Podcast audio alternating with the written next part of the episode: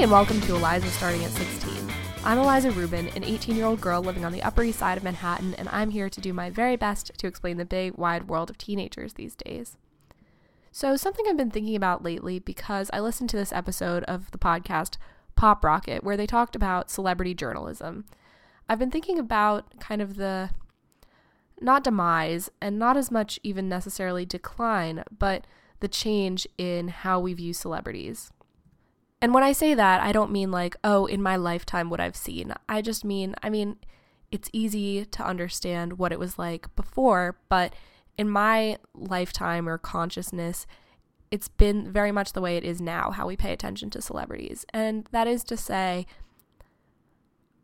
not that much, or at least not in a zoned in, like, I care about every move they make kind of way.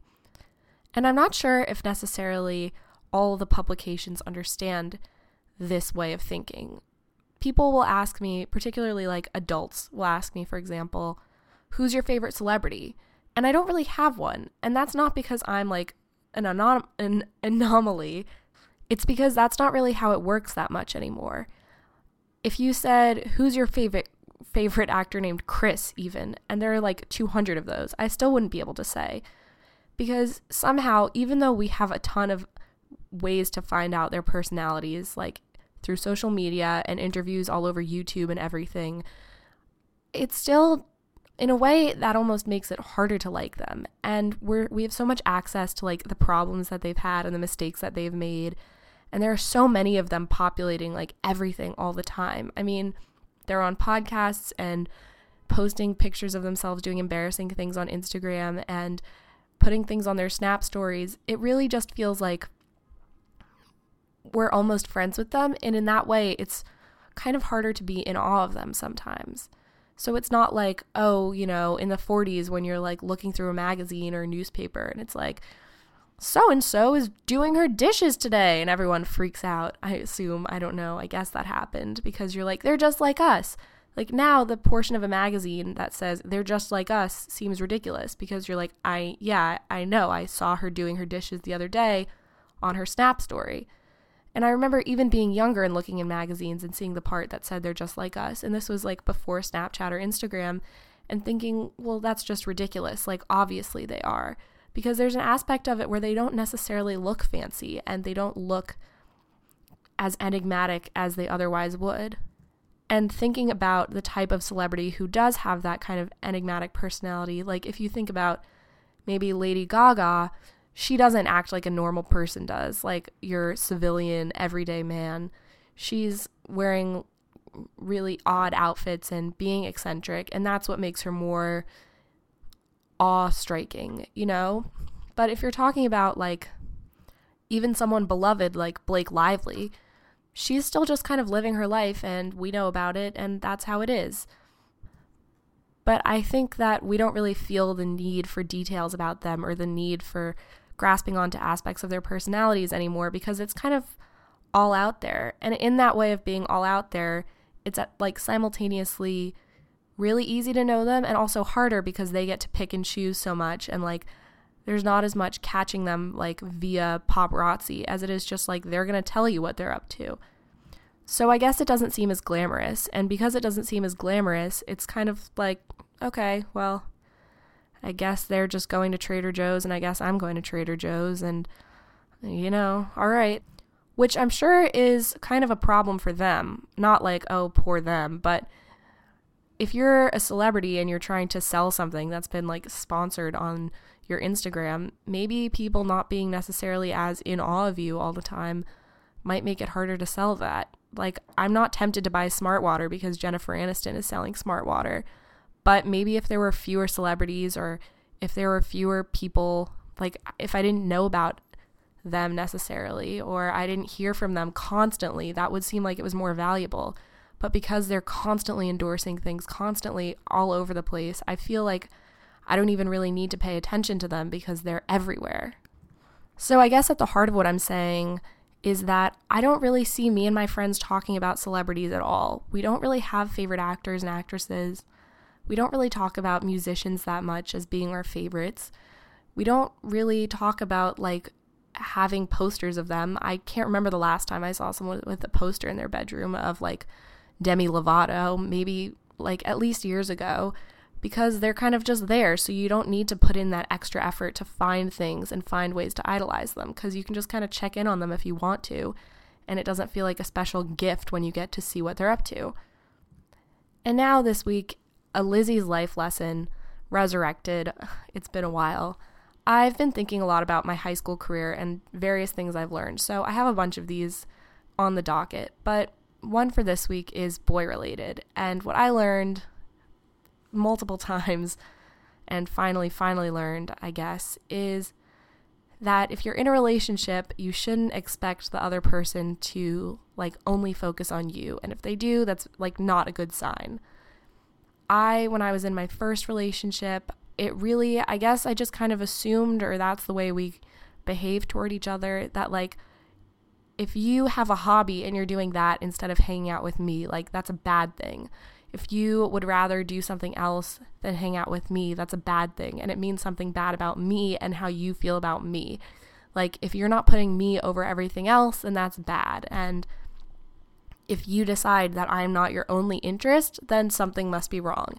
And in reality, like that obviously didn't end up working out. Like it didn't end up working out that we were each other's only interests because that's not the way people are. And you shouldn't be just only focusing on one person. Like they should be an interest, but like if you're their only one, then what does that mean? And like what does that mean about them if they're willing to give up like friends and other things for you? That cannot possibly be good. And it's only going to lead to problems because you can't have one interest. You're going to get sick of that interest and you're going to find problems with it. And it's just never going to end up going the right way. And it'll mean that you need them and you freak out when you lose them and you don't have anything for yourself. And it like it's kind of a hard thing to learn and I didn't really learn it as much as I should have by the end of my first relationship. I mean, I learned it pretty well, but it's a hard thing to learn because, like, it's your first one, and like, I was a sophomore, so how was I supposed to really know that? But I've been thinking a lot about it lately and kind of realizing, like, that's never going to end up well, and that's not how it should be. Even though, like, often it can be romanticized, obviously, like, romance is romanticized and made to seem like, you know, you are my other half and you're the one, and like, my soulmate and all that, but like you should have other soulmates like your friends and like you shouldn't have another half. You should just be yourself and then maybe there's another person there. But if they're out, you can always do whatever you like to do and like should do what you like to do. And I just wish that I had known that like starting out. Um and I think I would have saved myself a lot of heartache because I wouldn't have been so upset when we broke up, but also even when we were together, I wouldn't have been so like on edge all the time about what it might mean if he wanted to do something other than hang out with me. I would analyze it to death and think about how maybe that would mean that like I'm boring, I'm not good enough, I'm not interesting anymore, we're like losing our relationship all because he's like wants to go off and do something else. That's not how it should be and I should have been fine with that and I should have been more understanding and I mean, it went both ways. So that's definitely something that I've learned. That's hard to learn, but like they're supposed to be their own person and you're supposed to be your own person. And just because you're like obsessed with each other doesn't mean that you can't also be obsessed with other things and doesn't mean that you shouldn't be obsessed with other things. You should be. And so there you go. That's a Lizzie's life lesson for the week. And now something I'm semi done with, which is prom. At my school, senior and junior prom are one thing. So I've already gone to prom and I'm kind of feeling done with it right now. That's not to say I'm not like kind of excited for it because it's really one of the last times when my grade and I will all be together in the same room besides graduation. And I know it's going to be fun to like hang out with my friends, but it's just not as exciting as it was last year. There aren't really promposals, which I talked about a while back, like a year ago, um, which are a big deal and a big like point of excitement and buzz when you're a junior, but when you're a senior, it's more the kind of thing where you just shoot someone a text and say, want to go, and you go. I'm focusing on other things right now, like saying goodbye to my friends and college. And graduation and it just kind of doesn't seem like as big a thing. And I already know that there's kind of a lot of standing around doing nothing at prom and like after prom, the after party is a bigger deal and more fun. So while it's exciting to like get dressed up, there's a part of it that's like, well, I did this already. And when you're a junior, it's really exciting to be at prom in a way with seniors because you're like, oh, cool, older people. But when you're a senior, then you're kind of like, well, I know the juniors already and we're the older kids. So nothing against them, but it's more exciting to be somewhere where everyone's older than someone somewhere where everyone's younger. Maybe it's because this year I don't have a boyfriend that I'm going to prom with. So last year it was more like, ooh, me and my boyfriend are going to go. But I don't really think that's it because I'm going with one of my best friends this year who's a girl and we're just going to have a blast. And she doesn't go to my school. So that's going to be also super fun. But I don't know. It just seems like it's not as exciting. And maybe that's because I already know what it's going to be like. So I'm not really building it up in my head. But I will say it's going to be really nice to be in a big room or a big space with everyone that I've basically grown up with for 13 years for what's one of the last times.